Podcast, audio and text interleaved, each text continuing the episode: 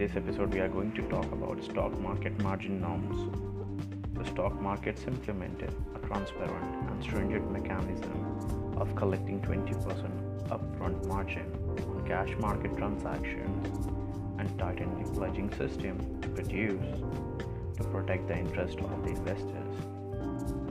Though the new rules have created some teething troubles, such as arranging margins and settling delays, the situation is expected to become normal in a few days.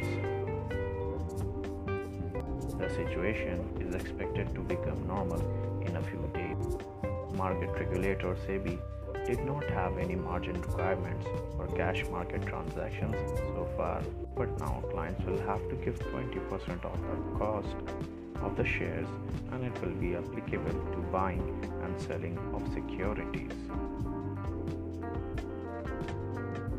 The margins from clients were required only in futures and options segment. The margins the margins from clients were required only in the futures and option segments last year, and cash margins were not demanded from the clients. Earlier, it was adjusted by brokers, but SEBI tightened the margin norms due to the misuse of securities by unscrupulous brokers in the industry. The new norms have created new challenges for the brokers investors have lost crores of rupees in the unauthorized pledging of shares by Karvy. The Karvy issue forced the regulator to tighten the pledging system. They used to take out money from clients' accounts and adjust for other clients' requirements. SEBI rules say client can pledge security with a trading member who will in turn replace the same with a clearing member. The clearing member will the clearing member will rearrange the same clearing corporation also known as CC.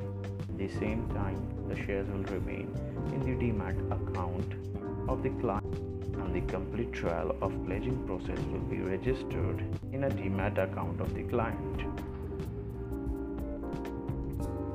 the 20% upfront margin collection will help in orderly movement of the stock market, which had witnessed excessive speculations in the last couple of months.